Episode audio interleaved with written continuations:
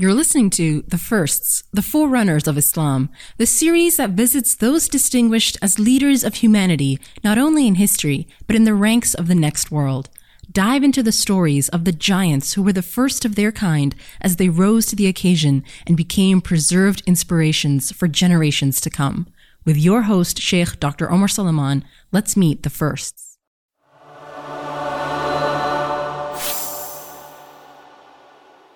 السلام عليكم ورحمة الله وبركاته.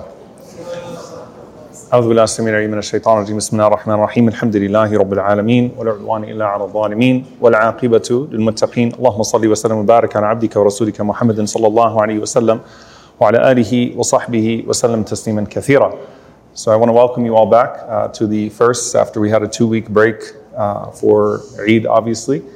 And the last person that we spoke about is usually only spoken about in the story of the man that we're covering tonight, who was Abu Hurairah radiallahu ta'ala anhu. But alhamdulillah, we had a chance to talk about Tufail ad-Dawsi radiallahu ta'ala anhu in great detail uh, two weeks ago, and to really treat his story for the blessing that it is on its own.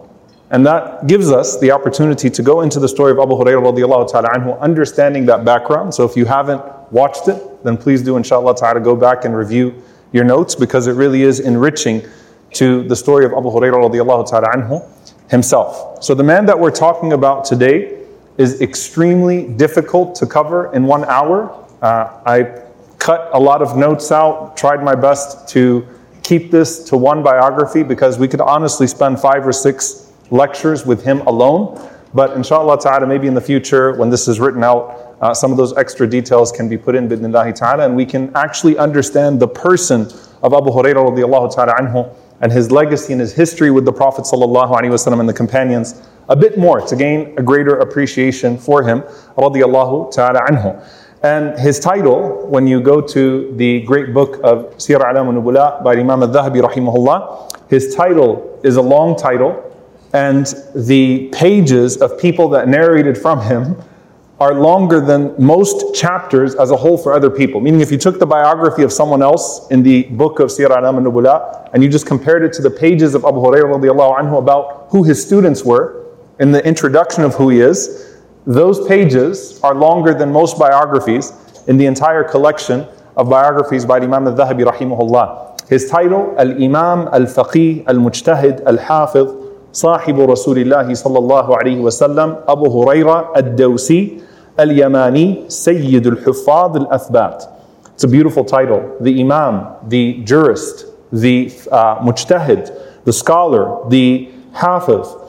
Sahibu Rasulullah the companion of the Prophet Abu Huraira al-Dawsi, uh, from the tribe of Dos, al-Yamani, from Yemen, Sayyid al-Huffad al-Athbat, the leader of all of those who were firm in their memorization, not just of the Qur'an, but of multiple other things as well. So, this is the man who, of course, narrated the most ahadith from the Prophet ﷺ, narrated more narrations from the Prophet ﷺ than any other human being in history.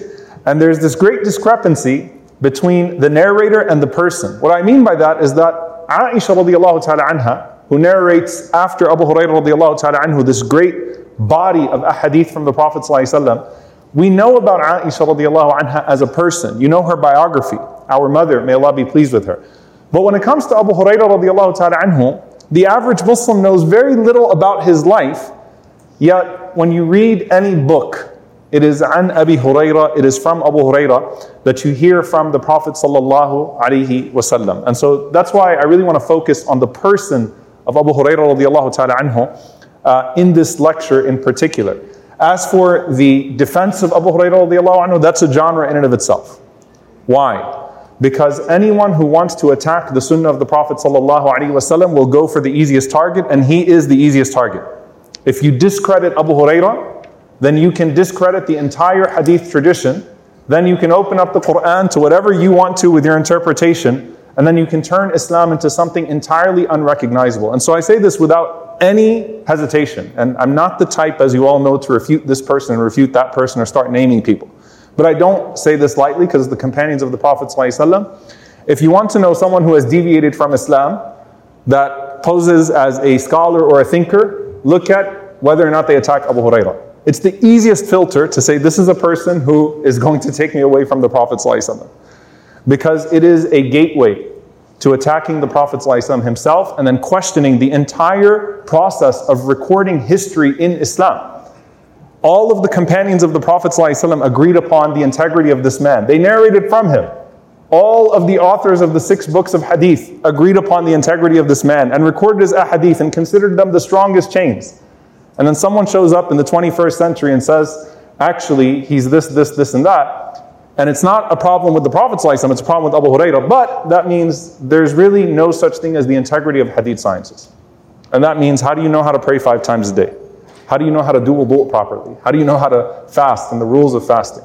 And so it's important to familiarize yourself, I think, with that side of things, the defense of Abu Hurairah radiallahu anhu. There was a wonderful article that was written by Brother Abdullah al-Hallaq uh, on MuslimMatters just a few months ago in defense of Abu Hurairah. These are just small English resources. Mufti Muntasir Zaman, mashallah, from Qalam, has done incredible research in defending the integrity of Abu Hurairah radiallahu ta'ala anhu. So if you want to see that genre, it's easily found, inshallah ta'ala. But he is a filter right? If someone's attacking him, that means that the next step is questioning everything that you know about Islam from the basic foundations that the average Muslim understands about Islam is going to be uprooted in some way.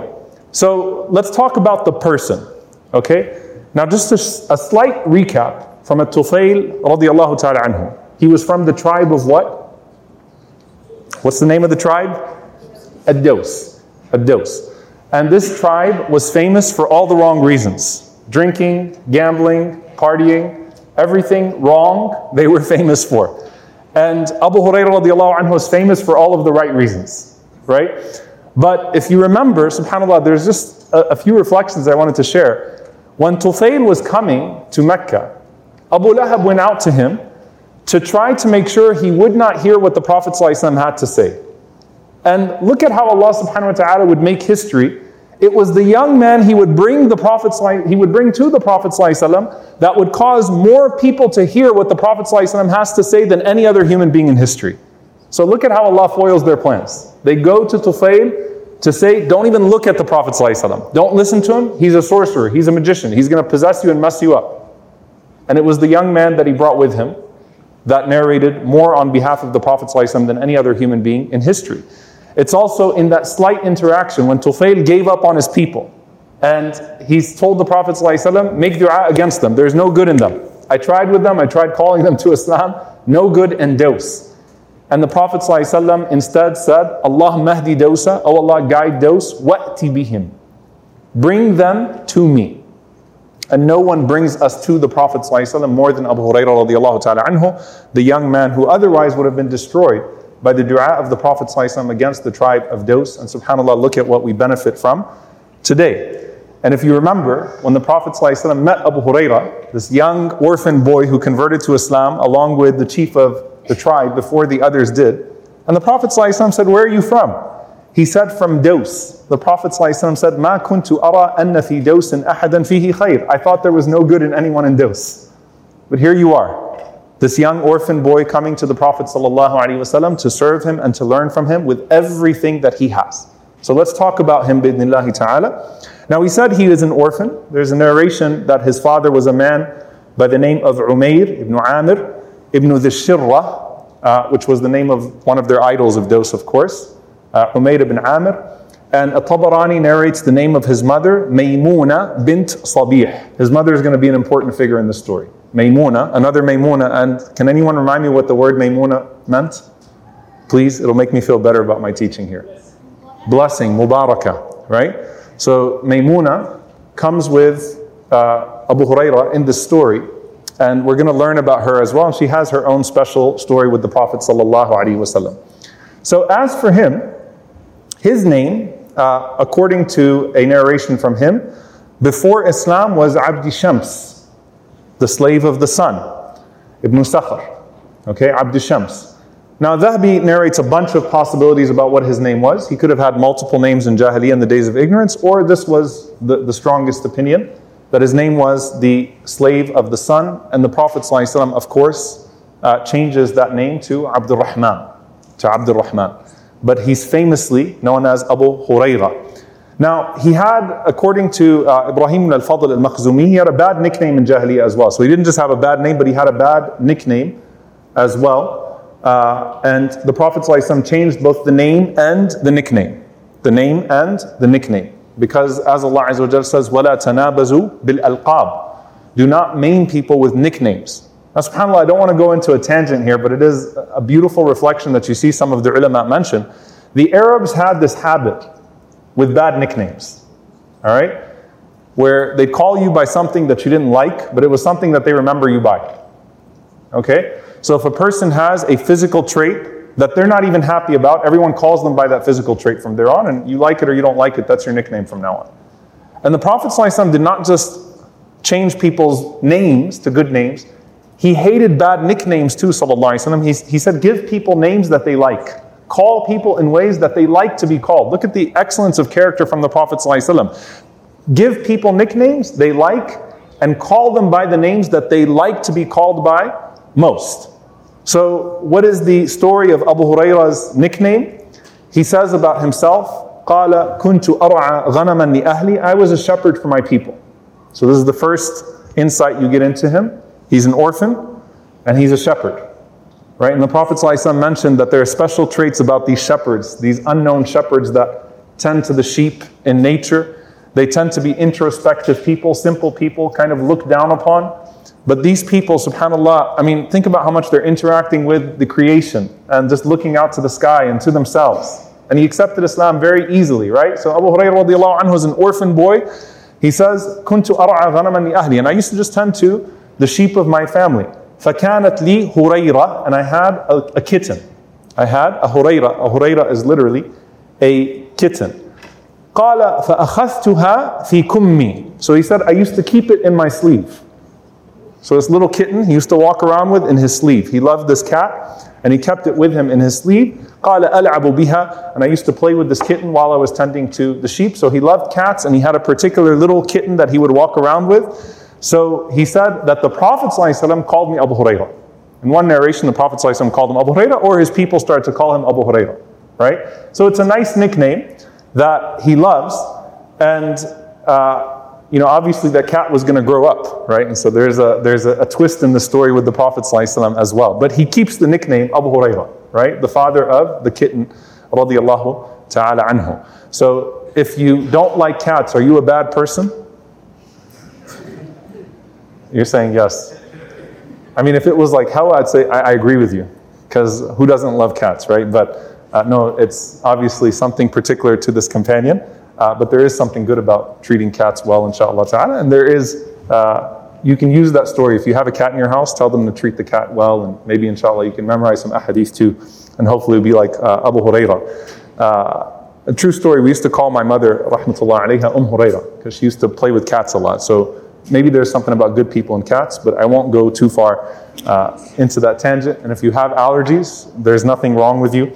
Uh, but this is definitely a companion who's famous for his cat as well. Now, the Prophet ﷺ gave people nicknames that also showed a sense of importance to him. So, if the Prophet ﷺ called you by a nickname, it became your favorite name because it showed a level of affection. So, it's interesting with Sayyidina Ali radiallahu ta'ala anhu, Ali ibn Abi Talib, right? When the Prophet ﷺ was calming things down, when he had an argument with uh, Fatima radiallahu anha and he went to sleep in the masjid, and the Prophet ﷺ went and dusted him off and he said, Qum ya Aba Turab, stand up, O father of dirt. Ali loved that name because the Prophet ﷺ was doing it in laughter, right? It's a form of affection. Like, I'm not mad at you. Don't take this as a, as, as a point of anger. I'm not insulting you. But then people later on in Islamic history who don't understand anything tried to use it to insult him. And it was his favorite nickname because the Prophet ﷺ said it to him in affection, right? Remember in Hudayfa ibn al-Yaman story, does anyone remember what he called them? Anyone remember? It was only a few weeks ago. Nauman or Niman, sleepyhead, right? And Hudayfa loved that nickname, radiallahu ta'ala anhu, because the Prophet ﷺ said it to him from a place of affection. So Abu Hurairah is a name that is beloved to Abu Hurairah because the Prophet ﷺ called him that. And there's a mutual relationship here where Abu Hurairah will frequently narrate from Abu al-Qasim, the Prophet ﷺ's name as Abu al-Qasim, calling him by his kunya to reflect that he had a special relationship with the Prophet sallallahu alaihi wasallam. So this is Abu Hurairah. his physical appearance was actually also uh, very pleasant. He had a bronze skin, a, uh, a reddish beard, and they said he had a very unique appearance. He was very handsome, radiallahu ta'ala anhu, very humorous and very pleasant. And this is something that you'll love about his story. And again, something about the guy that takes care of cats, right? He was very funny, radiallahu ta'ala anhu. Used to play with children, used to make people laugh, and had a very pleasant demeanor about him, radiallahu ta'ala anhu. So when does he get to come and be with the Prophet ﷺ? Now remember, Tufayl did not bring his people to Medina until later on. Okay? They were part of Najran, so he brings them later on. Now, when he brought them uh, to the Prophet ﷺ, Abu Hurairah mentions the morning he got to Medina. So this is where you already start to see the brilliance of the man's memory. He says, خرج النبي صلى الله عليه وسلم إلى خيبر وقدمت المدينة مهاجرا فصليت الصبح خلف سباع ابن ابن عرفطة رضي الله تعالى عنه. He said that I came to Medina the day the Prophet ﷺ left for Khaybar and I prayed Fajr and I prayed behind Siba' رضي الله تعالى عنه. كان استخلفه. And he said فقرأ في السجدة الأولى بسورة مريم وفي الآخرة.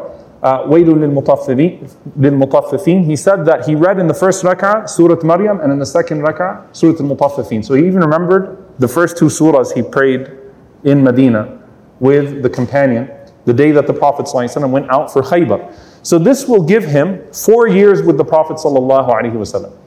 Four years where he's going to really attach himself to the Messenger sallallahu alaihi wasallam. He says that when I came to Medina, he said, I had one servant with me, فَهَرَبَ minni, and he, he fled from Abu Hurairah somewhere along the way. And he said, so it was just me and my mother. And my mother is a blind woman, old woman, and I was taking care of her, and she would go with me wherever I went. So his mom really doesn't know why they're moving. All right? His mother's name was what? Maymuna. So his mother does not know why they're moving. And Abu Hurairah radiallahu ta'ala anhu initially sets up in Dhul Hulayfa. Dhul Hulayfa is where the, the station, the miqat is now when you go for Umrah or Hajj, right? So in that area of Dhul Hulayfa, he sets up his mother over there and he attaches himself to the Messenger sallallahu alaihi wasallam. And here you find one of the most beautiful aspects and elements of the life of Abu Hurairah radiallahu ta'ala anhu, which is the story with his mother. When he comes to Medina with his mother, to Dhul Hulayfa, his mom is asking these questions Why are we here? What are we doing here? And he loved his mother tremendously. So when he tells his mother that he embraced Islam um, and that they have moved to Medina and he's going to serve the Prophet, ﷺ, she cursed the Prophet, ﷺ, she cursed Islam, she cursed Abu Hurairah. She was extremely upset. And she started to say all of these horrible things. Now listen to what Abu Hurairah radiallahu ta'ala anhu says, and I'll take the narration in his own words. قال فأتيت رسول الله صلى الله عليه وسلم وأنا أبكي. I came to the Prophet ﷺ crying. So he's giving you his emotion. And I was walking to the Prophet ﷺ crying, and I said, Ya Rasulullah, inni kuntu ad'u ummi ila al-Islam, fata'ba alayya, fada'utuha al-yawm, فأسمعتني فيك ما أكره. It's very specific. He says, I was calling my mother to Islam, O Messenger of Allah, and she was refusing to embrace Islam. And today, when I tried to give her da'wah, she caused me to hear about you what I hate to hear. So basically, he's telling the Prophet, ﷺ, she's insulting you. Keep in mind here historical context. This is Medina, late in the seerah of the Prophet. ﷺ. The Prophet ﷺ has full control, right? Does the Prophet ﷺ say, go back home and do this to her? Does the Prophet ﷺ say, bring her to me and then humiliate her and make an example out of her? What is the Prophet ﷺ going to do about this situation where Abu Hurairah is saying, she's saying this stuff about you and it's bothering me? And subhanAllah, he's worried about what? He's worried about first and foremost her situation in the akhirah. My mother is an old woman. I don't know what's going to happen to her if she's cursing the Prophet ﷺ. So the Prophet ﷺ raised his hands and he said, Allahumma hdi umma Abi Hurairah. Allahumma hdi umma Abi Hurairah. Oh Allah, guide the mother of Abu Hurairah. Oh Allah, guide the mother of Abu Hurairah. Oh Allah, guide the mother of Abu Hurairah. قال فخرجت مستبشرا بدعوة نبي الله صلى الله عليه وسلم. He said, so I went back home and I had the glad tidings of the dua of the Prophet. He'd already seen the miracle of the dua of the Prophet when he said, Allah Mahdi Dosa, O Allah guide Daws. So he knows that there's something special about the dua of the Prophet. And subhanAllah, it pains him. You talk about the struggle of the converts, the struggle of the companions. It pains him to know that he has dedicated his life to the Prophet and his mother might die cursing the Prophet. sallallahu alaihi wasallam. You think about the fitna of the companions and the fitna of those people who call people to Allah subhanahu wa ta'ala. SubhanAllah, one of my, my brothers in, in da'wah, you know, who gives da'wah as well, and he, he told me about how I talk about my own mother, rahmatullah alayha, and he said, you know, you can live your whole life as a tribute to your mother. You can dedicate your da'wah to her. What about me? What about me? This is a serious fitna for people. May Allah subhanahu wa ta'ala guide the mothers of all of those mashayikh and du'at and all of those people, those that convert to Islam, and give them the coolness of their eyes in that guidance. Allahumma ameen. So it's, it's painful to him that he, he, can't, he can't see his mother die this way. So he says, I went back home and the door was shut and I saw the water running. I heard the water running and, and, and the water was coming from under the door as well. So as I was about to open the door, it was closed, and my mother shouted out and said, Mechanic, ya Abu. Makanak. Stay in your place, O Abu Hurairah. Stay in your place. And then he said that she finished taking a shower, she got dressed, she wrapped her head, and she opened the door. And the first thing she said to Abu Hurairah radiallahu Ya Abu Hurairah, ashhadu an la ilaha illallah wa ashhadu anna Muhammadan abduhu wa rasuluh. The first thing she said to him, subhanAllah, before anything else, was the shahada. Imagine how happy he was radiallahu ta'ala anhu. قال فرجعت إلى رسول الله صلى الله عليه وسلم فأتيته وأنا أبكي من الفرح. He said, This time I came to the Prophet ﷺ crying but out of joy. The first time I came to the Prophet ﷺ crying out of sadness, now I came to the Prophet ﷺ crying out of joy to give him the good news. قلت يا رسول الله أبشر قد استجاب الله دعوتك وهدى أمي أبي هريرة O Messenger of Allah, glad tidings. Allah answered your dua. Allah guided the mother of Abu Hurairah. فحمد الله وأثنى عليه وقال خيرا. The Prophet ﷺ praised Allah and he, he, he extolled him. And the Prophet ﷺ said, That's good news. قال قلت يا رسول الله. Abu Hurairah doesn't stop. He knows the power of the dua of the Prophet ﷺ. I said, O Messenger of Allah, ادعو الله أن يحببني أنا وأمي إلى عباده المؤمنين ويحببهم إلينا Subhanallah, very specific dua. O Messenger of Allah, make dua to Allah. Ask Allah to make Abu Hurairah and his mother beloved to the believers. And to make the believers beloved to them. So make the believers, all the mu'mineen, love Abu Hurairah and the mother of Abu Hurairah. And let Abu Hurairah and his mother love the believers.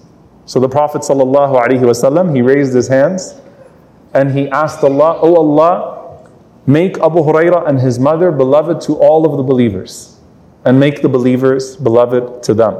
قال فما خلق مؤمن يسمع بي ولا يراني إلا أحبني he said, So no believer was born except that he saw me and he loved me. He saw me or heard me and loved me. So I saw the dua of the Prophet. And you're going to see this, subhanAllah, even in the time of the fitna, where sides start to break out. Abu Hurairah is loved by all sides, ta'ala except for the Khawarij, because they're a different story, right? Those that are killing everyone and the extremists, they're a different story. But the, the believers, وَإِن طَائِفَتَانِ مِنَ الْمُؤْمِنِينَ اقْتَتَلُوا The believers on both sides, both love Abu Hurairah radiallahu ta'ala anhu. And Abu Hurairah says, no believer that I ever encountered or a believer that heard of me, heard of me except that they love me. So there's a question here, just like when we talk about the Prophet ﷺ saying about Ahlul Bayt, about the people of his household. Oh Allah, love those who love them. It's a part of Iman to love Abu Hurairah. Or when the Prophet ﷺ said, Oh Allah, love those who love the Ansar, or uh, that, that, that to love the Ansar is a part of faith, then loving Abu Hurairah radiallahu ta'ala anhu is a part of Iman. And so we ask Allah to make us amongst those that love Abu Hurairah and his mother and that are beloved to the one who made them beloved to us. Allahumma ameen. So this changes the situation for him drastically. Abu Hurairah radiallahu anhu, this orphan boy, now has his mother Maymuna, who's an old blind woman, and they're both believers. The beauty doesn't stop there of this relationship. Abu Hurairah radiallahu ta'ala anhu, every single day had this habit with his mother. So his mother was in one room, basically two separate doors to the singular structure, but it was technically uh, two houses or, you know, like a duplex of sorts, whatever you want to call it, right? But the point is that he has to go to her door from the outside. So every single day, what would Abu Hurairah do? Abu Hurairah radiallahu ta'ala anhu, إذا أراد أن يخرج, this is in Adab al-Mufrad by Imam Bukhari, every time he would leave his house, وقف على بابها. He would go and he would stand at his mother's door. And he said, Assalamu alayki ya ummata wa rahmatullahi wa barakatuh. So he gives salam, oh my dear mother, and the mercy of Allah and His blessings. And she would say, Wa alayka salamu ya bunay wa rahmatullahi wa barakatuh. So he'd give back salam. And he would say, رحمك الله كما ربيتني صغيرا. May Allah have mercy on you as you raised me when I was young. And she would respond and she would say, رحمك الله كما بررتني كبيرا. And may Allah have mercy on you, O my dear son, as you have shown me nothing but righteousness in my old age. ثم إذا أراد أن يدخل صنع مثله. And when he would come back home, he'd go do the same thing. So he wouldn't leave his house or come back home except that he'd stand in front of his door and greet his mother and make dua for her, and she would greet him and make dua for him as well. So Abu Hurairah radiallahu anhu deeply loved his mother Maymuna radiallahu ta'ala anha. And subhanAllah, it's no coincidence that he is the narrator of the famous hadith that the women love. The men sometimes feel a little slighted by it, which is ummak, thumma ummak, thumma ummak, thumma abak, your mother, then your mother, then your mother, then your father. Abu Hurairah radiallahu anhu is the narrator of that hadith from the Prophet sallallahu alaihi wasallam. We have to accept it, brothers, and you know it, it's it's an authentic hadith. But it's no it's no coincidence that this is narrated from Abu Hurairah radiallahu ta'ala anhu. And subhanallah, in one of the narrations in Sahih Muslim, in fact, uh, the narrator says, and this is actually recorded in Muslim. وبلغنا أن أبا هريرة لم يكن يحج حتى ماتت أمه لصحبتها it's narrated that Abu Hurairah did not even do Hajj radiallahu ta'ala anhu until his mother passed away because he wanted to keep her company. And he did not get married until she died. So Abu Hurairah had a special relationship with his mother. May Allah be pleased with him and be pleased with her. And this is your first introduction to this orphan boy that comes to Medina that is now caught between what he's going to do in shadowing the Prophet while also serving his mother, being her only child and not having anyone else in the, uh, in the house. So this is the first introduction to this young man, radiallahu ta'ala anhu. Now that's one life of Abu Hurairah radiallahu anhu, which is the service to his mother. The other side of his life in this regard, in, in these four years with the Prophet is of course the one that he's more famous for, which is being the leader of Ahl Sufa. Now, Ahl Sufa is a term that's used to refer to those people who are technically homeless they, they would come to Medina and they were muhajirin, they were people that were migrants from outside, and they would sleep in the masjid. And the Sahaba, the Ansar would particularly, when they got their, their first batch of, of crops, they'd go to the people of Sufa. The Prophet, ﷺ, when he would stand up in the masjid, he would say, Every one of you take someone from Ahl Sufa home, and Allah Azza will make it so that one, you know, the, the, food that amounts for one person will amount for two, and two for three, and so on and so forth. So the Prophet ﷺ would encourage the Sahaba frequently go take someone from Ahl Sufa and care for them in your homes. Usually it's a temporary state, you're not permanently from Ahl Sufa, but these are young people or, or people that are single men that are dedicated to the Prophet ﷺ and whose situation is still not settled in Medina. And it, in and of itself, is a beautiful state that the Prophet ﷺ puts them in the masjid. In the masjid. And this kind of shows you the discrepancy between how the Prophet ﷺ thought of a masjid and how we think of a masjid. Right? That this is Masjidu Rasulullah sallallahu alaihi wasallam, and he wanted to make sure that the poorest of the community were visible that they were not invisible to the rest of the community, and he would make dua for those that would care for them, and the Prophet ﷺ would always take them and he would care for them. And if someone invited the Prophet ﷺ, he'd bring Ahl Sufa with him. So Abu Hurairah radiallahu anhu is in this situation as well. Okay? For some time, He is part of the people of As-Suffah. And I actually want to show you all an image because you can actually uh, see where Ahl Suffah are uh, today. If it comes up, there it is. So right between, or right uh, after you enter from Bab Jibril, and this is typically uh, where the women's section is now, you'll see this elevated structure. A sufa literally refers to an elevated structure. So they were on an elevated structure in the masjid of the Prophet and that structure is still marked uh, by this here. So this is where Abu Hurairah ta'ala anhu and that group of people would stay. Now Abu Hurairah radiallahu ta'ala anhu mentions the hunger, the poverty. And some of the scholars, the writers mentioned that look, you know, it's already hard enough as a shepherd that's barely living off of a few coins amongst your own people. Now you have to come situate yourself amongst the people. And those types of jobs are already taken, right? Those are the first, that's the first set of jobs that are taken. And so Abu Hurairah ta'ala anhu does not have a way to earn for himself yet And he is dedicated to the Prophet ﷺ to learn from the Prophet ﷺ. And this is something unique only to the life of the Prophet ﷺ. Why? Because it's condemnable for a person to inflict poverty on themselves after the Prophet ﷺ so that they can, you know, be in the masjid, for example. Right? That's a condemnable state. You'll find narrations from Sayyidina Umar radiallahu anhu in that regard, to voluntarily inflict poverty on yourself. But how many years do you have with the Prophet ﷺ? Right? While he's on this earth, Abu Hurairah radiallahu anhu wants to dedicate himself to the Prophet ﷺ. So he's new to the community, and he doesn't have tribesmen, and he would suffer from extreme hunger. So he says, and there are a few narrations, قال أن الناس كانوا يقولون أكثر أبو هريرة. People used to say that Abu Hurairah narrates too much. He has too many ahadith. And he explains, وإني كنت ألزم رسول الله صلى الله عليه وسلم بشبع بطني. He said that I used to accompany the Prophet ﷺ with every single moment of my life, even to the point that I wouldn't have enough to put food in my stomach. Now the Prophet ﷺ would go days without food, but he's different sallallahu alaihi wasallam. So Abu Hurairah doesn't want to miss a moment with the Prophet ﷺ, so he would say, I'd be with him and basically at the expense of my stomach. So he said that I wouldn't, you know, I'd go days without having a loaf of bread or having any, you know, date or anything like that. And he didn't want to ask. He's too dignified to ask anyone for food. He doesn't want to tell anyone that he's hungry.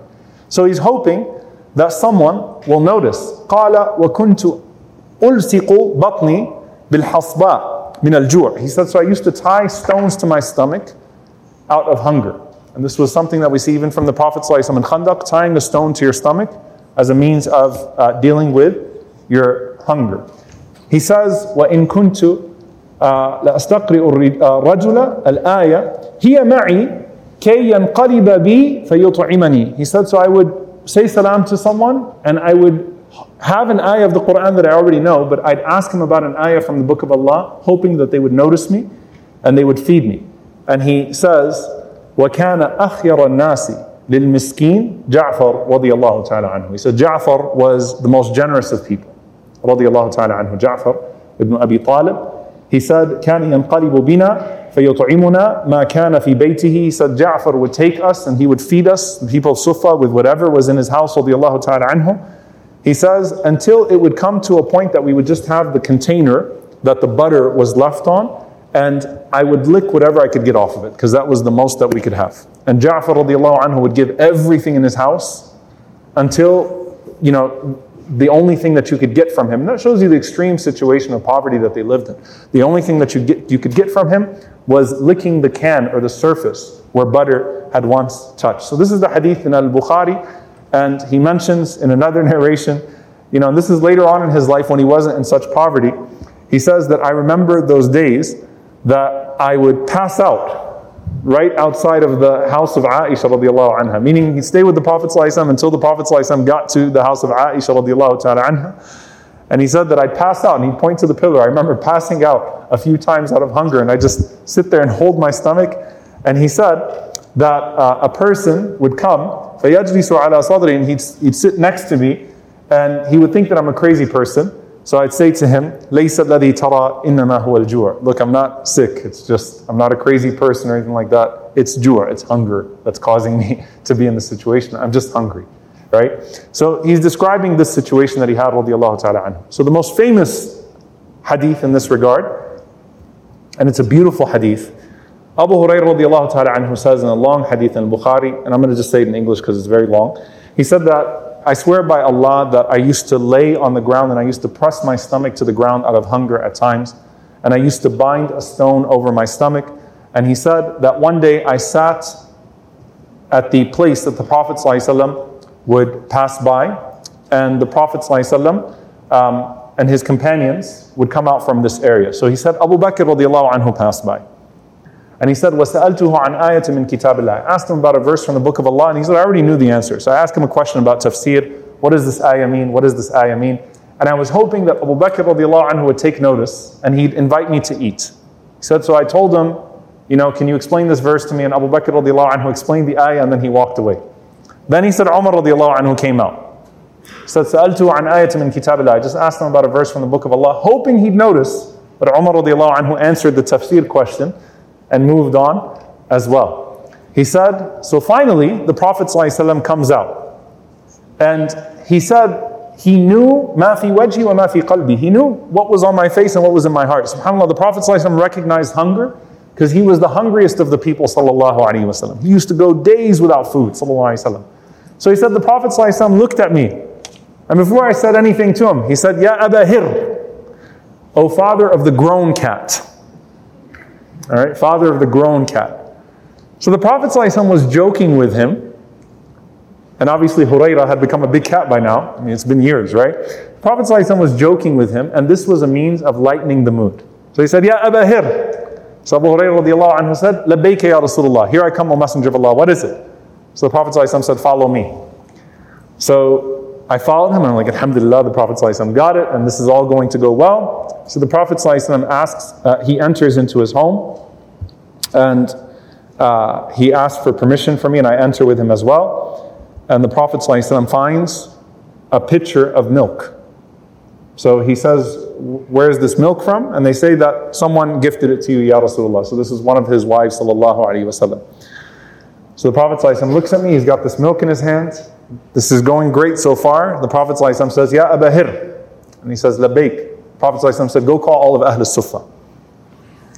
So Abu Hurairah says, I went out to the masjid and he gives this context. He said, when the Prophet ﷺ used to get any gift, subhanAllah, the first thing the Prophet ﷺ would do is he'd call for Ahl Sufa. So he said this was the habit of the Prophet. He finds something in his house, but he was hoping something to be a little bit different right now. Like, clearly, I'm extremely hungry right now. I need this myself, and this is only going to delay it. And he said that when the Prophet said that, I got upset. So he's actually saying, like, on the inside, I was like, come on, like, I'm hungry, clearly. And he said, I felt like I was more entitled to that milk than anyone else, but the Prophet ﷺ gave me a command, so I wanted to respond to the command of the Prophet. ﷺ and I wondered what would remain from the milk if it was given to Ahl Sufa. But at the same time, I obey Allah and I obey the Messenger. So I went to Ahl Sufa, I called on them, they all came. And the Prophet ﷺ said, Abahir. He said, Labbayka ya Rasulullah. Said, sit over here. The Prophet ﷺ said, uh, Take it and give it to them. So he's taking it and he's serving the milk to all of them. So he said that I would give it to someone, and I was hoping the Prophet ﷺ would say to me, Now your turn. But the Prophet ﷺ said, Now that person, now that person, now call the next batch in. So he said, and I'm thinking to myself, Well, there's not going to be anything left for me. Right? So one by one, the Prophet ﷺ says, Admit the next batch, admit the next batch, and they're all drinking from the same pitcher of milk. And then after all of it was done, and Abu Hurairah is wondering, how is there still milk in this thing? The Prophet ﷺ says, Abahir. He said, Labayka ya Rasulullah. Prophet said, It's just you and me. He literally says that to him.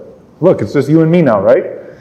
So Abu Hurairah anhu says, Sadaqta ya Rasulullah, you've told the truth, O Messenger of Allah. So the Prophet said, Go ahead and drink.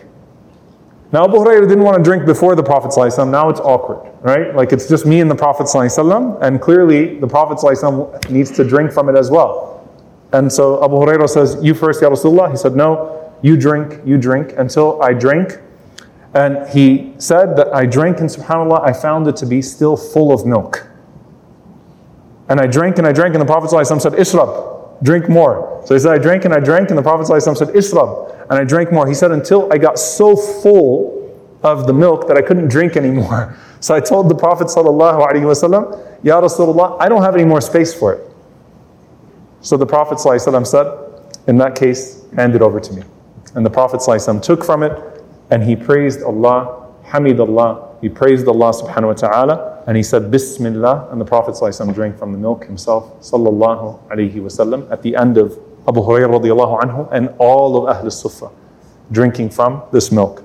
The amount of lessons from this, it's in Kitab al-Riqaq by Bukhari and many other uh, chapters. SubhanAllah, you could literally spend an entire halaqah just with the lessons of the adab, of the mannerisms by which you treat the poor from this hadith.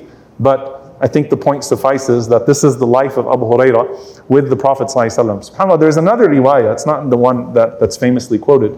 He said, Abu Hurairah radiallahu anhu says, لقيت عمر رضي الله تعالى عنه وذكرت له الذي كان من أمري. He said, I, I saw Umar sometime after that and I told him what happened. I was like, you know, I saw you outside the masjid and I was hoping you'd notice I was hungry, but you didn't notice. So the Prophet ﷺ came and uh, he said that Allah Azza willed that someone who had more right than you would take notice of me and would, uh, would know better than you in that situation. And Umar radiallahu anhu was so upset with himself because that's Umar ibn Khattab radiallahu anhu.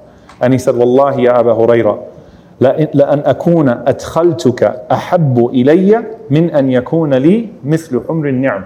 He said that I swear, O Abu Huraira, that if I would have noticed and given you something to eat that day, it would have been better to me than a valley of red camels, which was the most prized blessing that they had at the time from this world. So it's like, I wish I noticed, and I wish I could have had the ajr, the reward of feeding you that day, but only the Prophet ﷺ knew it in that day. Now, I want to go through some of the uh, stories of Abu Hurairah from the time of the Prophet ﷺ that are extremely unique. One of them Abu Hurairah anhu says that the Prophet ﷺ once in charged me, or charged me with, uh, uh, uh, well, says sadaqah here, but zakat al-fitr, just to be very precise, in Ramadan. Okay, so, so the sadaqah of al-fitr. Zakat al-fitr as we know it. So the Prophet ﷺ gave Abu Hurairah ta'ala anhu responsibilities with Bayt al-Mal and discharging to the poor. And in and of, in and of that self, uh, you know, some of my teachers, they mentioned that that is from the hikmah of the Prophet ﷺ in and of itself, that the Prophet ﷺ took a poor person and put him in charge of delivering to the poor as well, because he will know the ahwal, he'll know the situation of the people. So Abu Hurairah is in charge of zakat al-fitr. He can recognize things, he can properly take that, you know, that responsibility and do what he has to do. So Abu Hurairah said that when I went to Baytul Mal, so obviously they're not delivering cash, right? They're delivering grain, they're delivering, you know, raw stuff. He said, I saw a robber, a thief that was taking from it. So he said, so I caught him. And I said, Wallahi, I'm going to take you to the Prophet ﷺ. And the man said to him, and this is in the darkness of the night, he said, Look, I'm a poor man, and I have a large family, and I have great need. So let me go. Just let me off this time. I'll put it back, and I won't come back. So the man put the stuff back, and Abu Hurairah radiallahu anhu said, In the morning, I went to the Prophet and Rasulullah said, Ya Abu Hurairah, ma fa'ala asiruk? What did your prisoner do last night? Abu Hurairah said, How did you know I had a prisoner? Right? So he was surprised that the Prophet knew what happened. So he said, Ya Rasulullah, the man complained about being needy and having a large family, so I felt sorry for him and I let him go. So the Prophet ﷺ said, He lied to you and he's going to do it again. So Abu Hurairah anhu said, I knew he was going to come back because the Prophet ﷺ said that. So I stayed up at night and I watched and waited for the man to come back. He said the man came back and he once again started to steal. So I caught him again and I said, This time I'm definitely taking you to the Prophet. ﷺ. You fooled me once, but I won't let it happen again. And the man started to beg me and he said, Look, I won't come back. And he started to cry and he said, I've got a large family. Let me go. And so he said, I felt sorry for him again, and I let him go. So the Prophet ﷺ saw me in the morning and said, What did your prisoner do? So I said, Ya Rasulullah, he complained and he looked like he was in a lot of pain, he was in great need. I mean, who has more empathy than the Prophet ﷺ, right? So this is what Abu Hurairah is thinking. This is just a situation of empathy. So he said, I let him go, Ya Rasulullah. Prophet ﷺ said, He's lying to you and he's going to come back again. So Abu Hurairah anhu says, A third night, I waited, I watched, and the man once again came to steal. So he said, you know, I caught him and I said, I'm taking you to the Prophet ﷺ, and this time I don't want to hear anything about your family. I don't want to hear anything about how poor you are. I'm taking you to Rasulullah. The man said to him, Forgive me, I won't come back. He said, I'll teach you some words that Allah will benefit you by, and that will protect you. So I said, What are they? So he said, When you go to sleep, recite Allahu la ilaha illahu al hayyul qayyum until the end of the verse. And if you do so, if you recite Ayatul Kursi, Allah will appoint a guard for you that will stay with you, and no shaitan will come to you until the morning. So Abu Hurairah was kind of spooked by this incident. Right? Like this is a strange incident that happens. So he said, I let him go again. And the Prophet ﷺ said to him in the morning, What did your prisoner do? So I said, Ya Rasulullah, I caught him. And then he said to me, Look, I'll never come back if you recite these words. So the Prophet ﷺ said, What were the words? So I recited Ayat al Kursi, and the Prophet ﷺ said the famous words, Sadaqa wa huwa kadhub. He told the truth, but he's still a liar. He told the truth, but he's still a liar. Ya Abu Hurairah, do you know who that was? He said, No. Who was it? A shaitan. Okay? A shaitan. It's an authentic hadith. It's one of the great lessons that you can learn something from anybody at some point. As the scholars mentioned, subhanAllah, even the shaitan could tell the truth sometimes. When I say a broken clock is right twice a day, even the shaitan was capable at that moment of telling the truth, وَهُوَ كَذُوب, but he is a liar. And this is one of those uh, unique instance that happened with Abu Hurairah radiallahu ta'ala anhu. Now the question becomes, and I kind of have to go through this a little bit quickly because of time. Uh, how does he know so much from the Prophet? How many ahadith and what was that process like of gaining knowledge from the Prophet? And I want you to actually think of yourself if you walked into Medina 20 years after the death of the Prophet and you walked into Masjid Nabawi, the largest halaqah in the Masjid of the Prophet was the halaqah of Abu Hurairah by consensus. There were more people in his halaqah than anyone else. This is in the time of the companions and the tabi'een. As we'll see, he lived long after the Prophet the largest halaqah in the masjid of the Prophet. So, what was that process like? And the first people to question the integrity of Abu Hurairah were the people of fitna that killed Uthman radiallahu the beginnings of the Khawarij, the extremists of this ummah. Why? Because Abu Hurairah sided with the companions against them, obviously, so they wanted to throw insults and make claims about him. And they were the first people to question his integrity. How does he memorize so many ahadith? How does he get so much from the Prophet ﷺ in four years? Where there were companions that stayed with the Prophet ﷺ for much longer and they didn't narrate as much as him. So, first and foremost, the way he shadowed the Prophet. ﷺ. Ubay ibn Ka'ab radiallahu ta'ala anhu says that Abu Hurairah radiallahu ta'ala anhu would shadow the Prophet ﷺ when none of us would. And he said, and he would ask him everything. لا يسأله غيره. And no one else would ask the Prophet ﷺ what Abu Hurairah radiallahu anhu would ask the Prophet ﷺ. So he would ask the Prophet ﷺ questions. And he shadowed him all the way. And in one narration, he said to the Prophet ﷺ, Ya Rasulullah, Man as'adu nasi bi shafa'atika. O Messenger of Allah, who will be the happiest person with your intercession? May Allah grant us the intercession of the Prophet sallallahu alaihi wasallam. And he responded, the Prophet ﷺ said, لقد ظننت يا أبا هريرة لا يسألني عن هذا الحديث أحد أول منك. That I knew, O Abu Hurairah, no one was going to ask me about this before you, or, or, or other than you in this regard. لما رأيت من حرصك على الحديث. Because of what I've seen of you, of your enthusiasm to learn from the Prophet sallallahu alaihi wasallam. And the Prophet sallallahu alaihi wasallam said, إن أسعد الناس بشفاعة يوم القيامة من قال لا إله إلا الله خالصا من نفسه. The Prophet ﷺ said, the happiest person on the day of judgment is the person who said La ilaha illallah sincerely from their heart. That person is going to be so happy with my intercession on that day. May Allah Azza grant us the intercession of the Prophet sallallahu alaihi wasallam. And the Prophet ﷺ said in one narration, uh, in Al-Hakim, which has some slight weakness to him, but he said Abu Huraira, wi'a'un min al-ilm, that Abu Huraira is a vessel of knowledge. In an authentic narration, Abu Huraira radiallahu anhu says, قَدِمْتُ Allahi wa اللَّهِ صَلَّى اللَّهُ عَلَيْهِ bi Khaybar." I came to the Prophet وسلم, from the time of Khaybar.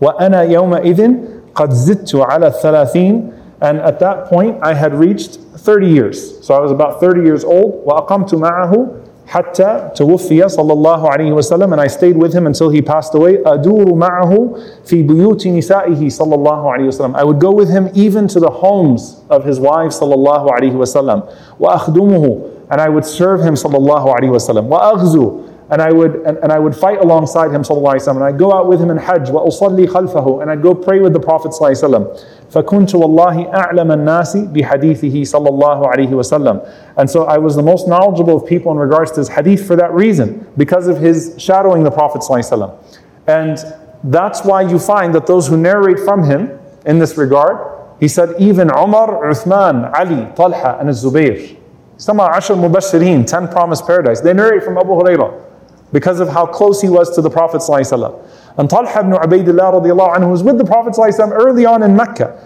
He said, La ashukku, I have no doubt in anything Abu Huraira narrates. He said because he heard from the Prophet ﷺ what none of us heard, because we would come to the Prophet ﷺ at the beginning of the day and at the end of the day, but Abu Huraira never left his side. He was, he was a shadow to the Prophet sallallahu alaihi wasallam. And Zayd ibn Thabit radiallahu anhu, he describes that moment when Abu Huraira first entered into the masjid. And he starts to attend the halaqat of the Prophet ﷺ and stay close to him. And he, he's telling the tabi'in, he says, listen to Abu Huraira. He said, because once three of us were in the masjid of the Prophet ﷺ waiting for the Prophet ﷺ. Nad'u Allah wa nathkuru. I mean, this is such a beautiful scene. Three companions, young companions, and we were making dua and we were remembering Allah Azza wa together, and they're waiting next to the door of the Prophet ﷺ. إذ خرج علينا رسول الله صلى الله عليه وسلم حتى جلس إلينا and then the Prophet صلى الله عليه وسلم came out and he sat with us صلى الله عليه وسلم I don't hear you all making salawat by the way صلى الله عليه وسلم So they were ready to stop making dua and the Prophet صلى الله عليه وسلم saw they were in the zone So the Prophet صلى الله عليه وسلم said go ahead and continue keep making dua So now you're making dua and the Prophet صلى الله عليه وسلم is saying Ameen Right? So they all started to make dua and first Zayd went and then his friend went, Abu Hurairah waited till the end. And look at the, the intelligence of Abu Hurairah. Abu Hurairah said, So I made dua. I said, Oh Allah, and grant, grant me everything that my companions asked for, and, and ilm la yunsa, and knowledge that would not be forgotten. And the Prophet said, Ameen. So he said, I took their du'as as well, and I took the du'a uh, for knowledge that would never be forgotten. And so then Zayd said, we said to Rasulullah make the same dua for us. The Prophet said, sabaqakum biha al-ghulam al-dawsi, that the young dawsi man beat you to it. You know, some du'as have a window. so this was a window. And this is where you find that beyond just staying close to the Prophet a miracle that happened with Abu Hurairah radiallahu ta'ala anhu, that the Prophet sallallahu uh, or Abu Hurairah radiallahu anhu came to the Prophet sallallahu and he said, Ya Rasulullah, inni asma'u minka hadithan kathira. Ansahu. Ya Rasulullah, I hear so much from you and sometimes I forget. So he's complaining to the Prophet ﷺ about sometimes forgetting things. So the Prophet ﷺ said, Give me your cloak, your rida. And the Prophet ﷺ spread it out and the Prophet ﷺ made dua. And it was as if he was pouring something in it. And then the Prophet ﷺ told him to put it back on and he held it close to his chest. And listen to what Abu Hurairah ta'ala anhu said. He said, فَمَا نَسِيتُ شَيْئًا بَعْدَهُ I never forgot anything after that, not even a harf, not even a letter from what the Prophet ﷺ said. So this is from the miracles of the Prophet ﷺ that Abu Hurairah anhu would remember everything he heard from the Prophet ﷺ with precision and he would narrate it and he wouldn't make a mistake. Now subhanAllah, one of the, one of the, the first tests of hadith because this was the thing, like, how does he know so much from the Prophet? Was about four decades later, Marwan ibn Hakam wanted to test Abu Hurairah. He was the governor of Medina. So he told Abu Hurairah ta'ala to sit, and he said, uh, you know, he had people sit behind Abu Hurairah, behind a curtain, and write down everything he said. And he said, narrate everything that you know from the Prophet. Abu Hurairah narrated everything for the entire day. From day to night, he just kept on saying, I heard the Prophet ﷺ say, I heard the Prophet ﷺ say, I heard the Prophet ﷺ say, I heard the Prophet ﷺ say. And he had them write it down. And then he brought him back a year later. And he said, narrate everything that you heard. He said, Wallahi, he narrated everything without anything even being out of order. So it was a miracle. And that's what Imam al-Shafi'i, rahimahullah, says about Abu Hurairah, قال هو أحفظ أمة محمد صلى الله عليه وسلم in one narration he said, until the day of judgment, that he is the person who has the greatest memory from the ummah of Muhammad in his time. He said, even until the day of judgment. And so what was his halaqah like? He would pray Fajr in Masjid al-Nabawi, and then after al-Duha, Abu Huraira would narrate a hadith up until Dhuhr. What a halaqah. May Allah allow us to sit in those halaqahs in Jannah. Ameen. I mean, that's so beautiful. Every day, Fajr, pray duha, then listen to Abu Hurairah in the masjid of the Prophet ﷺ, tell you everything you heard from the Prophet ﷺ. And so people would gather around to hear from the Prophet ﷺ, uh, or hear from Abu Hurairah radiallahu anhu about the Prophet sallallahu alaihi wasallam. Some of the narrations have stories to them as well. And you can hear them, uh, you can hear the affection. So for example, he said, radiallahu ta'ala anhu, أوصاني خليلي صلى الله عليه وسلم بثلاث. That my beloved one gave me three advices. He told me to never leave them. He said, بصيام ثلاثة أيام من كل شهر. To fast three days of the month. وركعت وركعتي الضحى and to pray two rak'ahs of duha.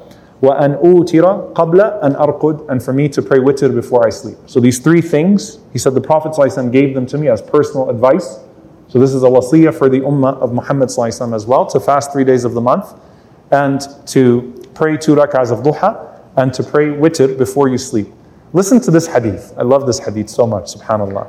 That the Prophet was with Abu Hurairah and some of the companions, and the Prophet said, من يأخذ عني هؤلاء الكلمات فيعمل بهن أو يعلم من يعمل بهن who will take these words of advice from me and act in accordance with them, or teach those who will act in accordance with them? You understand the concept? Who's going to take these, these words from me and act upon them, or teach people who will act upon them? May Allah make us amongst them. Allahumma ameen. So Abu Hurairah immediately said, Ana ya Rasulullah. I'll do it, O Messenger of Allah. فأخذ بيدي. So the Prophet ﷺ took Abu Hurairah's hand. فَعَدَّ خَمْسًا So the Prophet ﷺ taught him five things, and he, with each thing he said to him, he took one finger and he put it down. Look at this teacher, ﷺ, al-mu'allim. So he said, he took my hand, and he gave me five advices.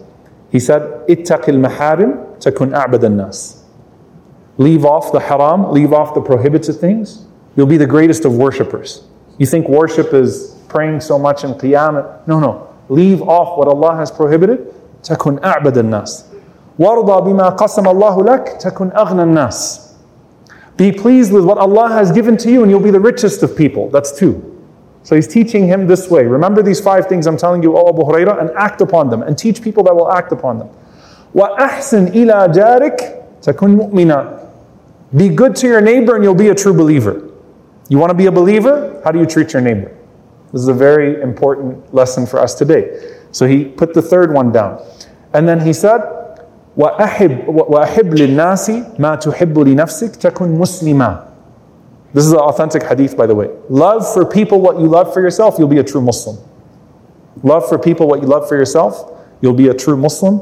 ولا تكثر الضحك فإن كثرة الضحك تميت القلب. And don't be excessive with your laughter, because too much laughter kills the heart. It's good to be humorous, it's good to be funny, it's good to show joy.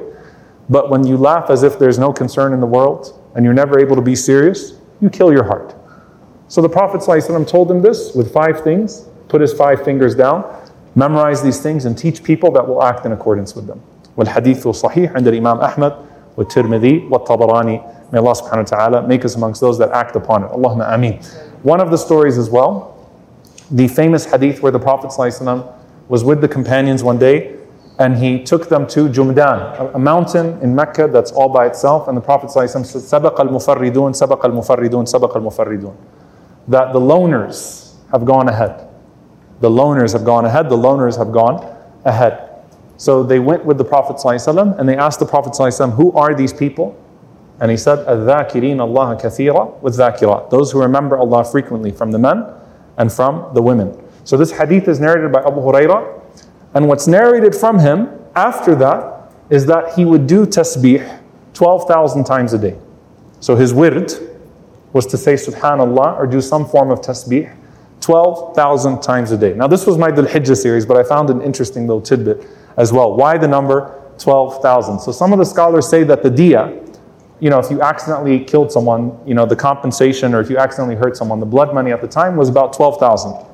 So Abu Hurairah anhu was considering this like a ransom of himself from the fire. And he said, Usabbihu biqadri dambi. That I do tasbih in accordance with how many sins I need to expiate for the day. Subhanallah, this is a companion of the Prophet. Look at the fiqh, look at the understanding that he has in his mind and in his heart. Radiallahu ta'ala anhu. He didn't just memorize a hadith from the Prophet. ﷺ. He also was a hafiz of Quran, which not all of the companions were. And he was one of the muftis of the companions. And so his fiqh was also a great school of fiqh that people would go to him for. And what was his household like? Uh, so he got married when his mom passed away. And I don't have too much time, so I'm just going to ask you to go watch a previous episode. He married a woman by the name of Busra bint Ghazwan. Busra bint Ghazwan, radiallahu anha, was the sister of a famous companion, Utbah bin Ghazwan. So you can go back and watch the episode we have on Utbah bin Ghazwan, radiallahu ta'ala anhu, a great companion, one of the first Muslims, and a great conqueror from the companions of the Prophet sallallahu so Abu Hurairah has a story, and it, subhanAllah, in many ways it mirrors somewhat the story of the Prophet with Khadija radiallahu. So I used to tend to her sheep. I was her shepherd. She was a wealthy woman, and I was a shepherd. And then when my mom passed away and I was ready to get married, the proposal came for me to marry her. So I married her. And Abu Hurairah would be heard saying after salah sometimes, he'd lead the salah and he'd say, Alhamdulillah, Allah Azza wa Jal blessed me, who took Abu Hurairah and blessed him with a spouse like my spouse, and then changed my situation from this to that. Basically, he went from being in poverty to automatically being in a good situation because his wife was a wealthy woman. So this was his wife. Now, the story continues and it's a beautiful one. What was that household like? So they had one daughter. They had one daughter. Uthman al-Nahdi, who was a tabi'i, he says that I followed Abu Hurairah ta'ala anhu and then I went to stay in his home for seven days. And he said that he was the most noble of hosts that I'd ever seen, the most noble of hosts from the companions of the Prophet. ﷺ. And he said that he had a system in his house where he, his wife, in one narration his daughter, in one narration his servant, but they would divide qiyam, they divide the night by three, and basically every one of them would pray one third of the night and then wake up the other and then and go to sleep. So he said it was the most interesting, subhanAllah, thing, system he'd seen of qiyam in a house.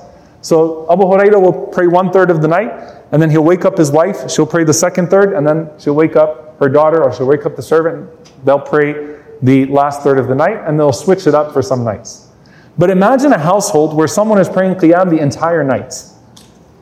How beloved is that household to Allah subhanahu wa ta'ala? So he said they did this for all seven nights. May Allah Azza be pleased with them all.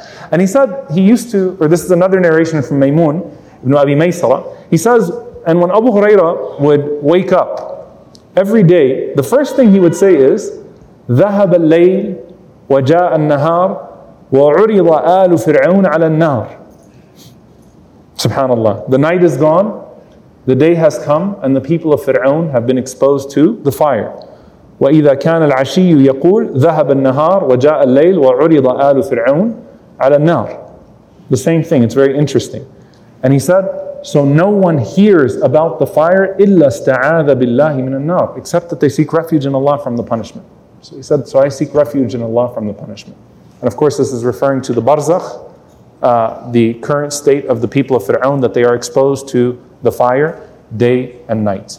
Now, of his virtues, radiallahu ta'ala anhu, uh, Ibn Umar radiallahu ta'ala anhu praised him. He said that he's better than me. وَأَعْلَمُ بِمَا يُحَدِّثُ he's, he's more knowledgeable about that which he says from the Prophet ﷺ. And we know Ibn Umar radiallahu anhu loved the Prophet ﷺ, was, was close to him. Abu Huraira is the one who led the janaiz of the wives of the Prophet ﷺ after they passed away. And this was a sign of his status. When Hafsa radiallahu anha passed away, Ibn Umar was still alive and he preferred Abu Huraira to lead the janazah of Hafsa. When Aisha radiallahu anha passed away, Abu Huraira led the janazah. When Umm Salama passed away, Abu Huraira led the janazah. May Allah be pleased with them all. So this was a sign of his status radiallahu anhu that he was the chosen imam for the janaz of the wives of the Prophet sallallahu alaihi wasallam. And we mentioned his, uh, his great memory. He was someone who was a great uh, mujahid. He used to fight in battle. He fought in the battle of Yamama. He fought in the battle of Yarmouk. He was someone who was appointed as a governor. And I'll just share two more stories, inshallah then we'll go ahead and close out. You know, Umar ibn Khattab was tough on his governors for integrity purposes, right? And Umar had a particular love for Abu Hurairah because he knew he knew so much from the Prophet. So when Umar would start the salah, he would send Abu Hurairah to go check on the straightness of the lines. All right? And Umar appointed him as a governor of Bahrain. Now, what was Umar's favorite, or not favorite, what was he famous for when it came to the governors? He'd pop up in your city and then he'd ask the people about you and he'd see what's in your house, see how much money you had, and then try to measure every discrepancy. This was the justice of Umar radiallahu anhu. You never wanted to get caught, you know, messing up by him, right? So once Umar radiallahu anhu went to Bahrain, surprised Abu Huraira, right? He asked the people, the people said great things that he's dealt with us with safety and security and goodness and justice. Everything was traced, but Abu Huraira had a little extra money. So Umar radiallahu anhu said, Min ayna laka hadha? Famous statement. Where'd you get that from? Abu Huraira explained, he said, Listen, I was homeless for years. I used to barely eat anything. So he said, it's just the frugal lifestyle that I have that I end up saving money. So he said, this little bit of extra money is because I really don't do much with that money when I get it, right? So I don't eat the way that normal people eat. I don't have the same clothes that normal people have. So Umar radiallahu ta'ala anhu said, but you may have gotten this money because the people, you know, saw you in a particular way. You know, basically was, was grilling him on the discrepancy. So he told them, you should donate at least half of it for the sake of Allah. Abu Hurairah radiallahu anhu donated all of it to Baytul Mal and then he made dua for Umar radiallahu ta'ala anhu because he didn't want the trouble. Umar radiallahu anhu went home. Now Umar had the habit of what? Rotating governors. Why? Because he didn't want someone to stay as governor for too long in a place and then the power, the grip of power would be too much. So he'd take people from different places and put them in different places. Right? So eventually his term ended and Umar radiallahu anhu wanted to appoint Abu Huraira as a governor again. And Abu Huraira said, No way. I don't want to be your governor again. and Umar radiallahu anhu said, Why? He said, I, I don't want that position. He said, Someone who is better than you took that position. Yusuf alayhi salam. He said, Yusuf was a prophet and the son of a prophet. I don't want to be your governor. So Umar radiallahu anhu said, Why are you leaving this affair just to me? Why are you putting this just on my back? He said, Listen. He said, Being your governor entails the, the, these three things. He said, Akhafu and yashtamu irdi. He said, I'm afraid that they're going to dishonor me. وَيَأْخُذُ مَالِي Or they'll take my money. And he said, وَيَضْرِبُ ظَهْرِي Or I'll get flogged. So he said, people talk about you when you're in power, so I'm either going to get dishonored or my money is going to get taken somehow, or I'm going to get end up, if someone puts out an accusation and it holds, I'm going to end up being flogged. And he said, وَأَخَافُ أَنْ أَقُولَ بِغَيْرِ عِلْمٍ وَأَنْ أَقْضِي بِغَيْرِ حِلْمٍ and I'm afraid to speak without knowledge or to judge without gentleness. So leave me alone, Umar, leave me out of this. So Umar anhu let him go, and he did not serve as governor under Umar. Again, he served as a governor of Medina, uh, or uh, in charge of Medina later on. And we find that in the time of Uthman ta'ala anhu, he was one of those who defended Uthman anhu. Uh, he also was known, and this is important, subhanAllah, for his humor with the people. Abu Hurairah anhu was a funny man and he was a humble man. And those two things went hand in hand. Humor and humility with him radiallahu anhu because he would joke with everyone, including the kids. So he used to play with the children of Medina and he basically would play hide and seek with them. All right? So he touched them, hide, and when they would catch him, they, when they would touch him, he would act like he was dead. All right? And then how do you wake him up? You read Quran on him. And then he wakes up and says, La ilaha illallah. Then he falls back down if he gets caught, and they have to read Quran on him to wake him up. And then he says, La ilaha illallah. So he was teaching the kids to read Quran to wake him up, even in the game that he was playing with the children. And he said that Abu Hurairah anhu, when he was the Amir of Medina, because he always wanted to work with his own hands and not take any privilege, he would carry the wood on his back. And sometimes, just to mess with people, he'd carry longer pieces of wood and then he'd walk through the marketplace and said, Iftahu tariq al-amir, make way for the, for the governor. And people would laugh and they'd go all the way, all the, way to the sides and he'd kind of poke you to the side, uh, right and left, radiallahu anhu. So he had a very pleasant uh, demeanor with the people. And this was from his husn al-khuluq, from his uh, good character and from his humility, ta'ala anhu. As I mentioned, he's one of those who defended Uthman radiallahu ta'ala anhu when Uthman uh, was being killed. Um, he's one of those who withdrew from the fitna after the assassination of Uthman radiallahu anhu. So he defended Uthman radiallahu anhu, and he defended his own credibility with hadith. But when Uthman was killed and things became confusing and you had Sahaba on both sides, Abu Hurairah was one of those who said, I want nothing to do with this. And subhanAllah, as we said from the dua of the Prophet, everyone loved him, but he didn't take sides. He withdrew himself radiallahu anhu from the fitna altogether. And this is one of, and this is so pertinent to our times, one of the, uh, the, the, recorded context of the story where he came to the marketplace and he started to say to the people, Everyone to the masjid, mirath Rasulillah. The inheritance of the Prophet is being distributed. The inheritance of the Prophet is being distributed. Everyone to the masjid. So people left the marketplace and they went to the masjid. and they found these circles of fiqh, these circles of Quran, these circles of hadith. And they told Abu Hurairah, Are you messing with us? And he said, No. He said, That's the inheritance of the prophets. And subhanAllah, the scholars mention that when fitna grows, the circles of knowledge shrink. And that's exactly what was happening. The circles of knowledge started to shrink. Less people were taking interest in deen. More people were taking interest in drama. And Abu Hurairah was trying to remind them and calibrate them, come back to the message of the Prophet and sit and learn. Where he would sit there and he would recite the ahadith of the Prophet all the way from Fajr until Dhuhr. He would pass away radiallahu ta'ala anhu about 60 years after uh, the Prophet ﷺ. And subhanAllah, as I said, it was kind of like these youth from the people of fitna, they poke at him, they'd say, You narrate so much from the Prophet, ﷺ, trying to implicate him and saying that he lies on behalf of the Prophet. ﷺ. And he said, radiallahu ta'ala anhu, that if I told you all that I knew, you would throw me into a ditch and kill me.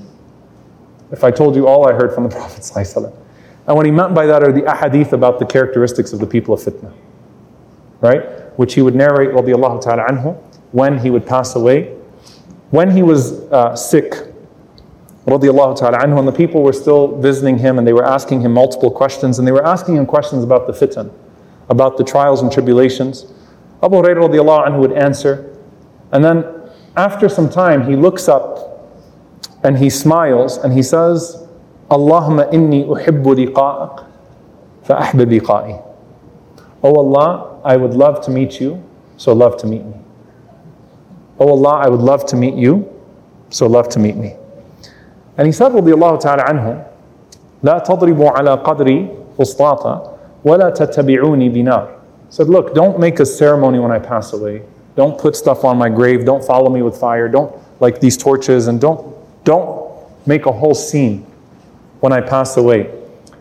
He says, فإذا حملتموني فأسرعوا فإن أكن صالحا تأتون بي إلى ربي he said, If I'm a righteous person, when you're carrying me to my grave, then be quick, because if you're being quick with me, you are hastening my meeting with my Lord. فإني سمعت رسول الله صلى الله عليه وسلم يقول إذا وضع العبد الصالح على سريره قال قدموني قدموني وإذا وضع الرجل السوء قال ويلكم أين تذهبون بي He said, I heard the Prophet ﷺ say that when the righteous person passes away and they're being carried on the shoulders, that they say, Hurry up with me, hurry up with me. They're excited to meet Allah subhanahu wa ta'ala. And when a wicked person is, uh, has passed away, then he says, Woe to you, woe to you, where are you taking me to? And he passed away, radiallahu ta'ala anhu, like I said, close to 60 years after, um, after the death of the Prophet. And so many people praised him. SubhanAllah, bin Umar radiallahu anhu.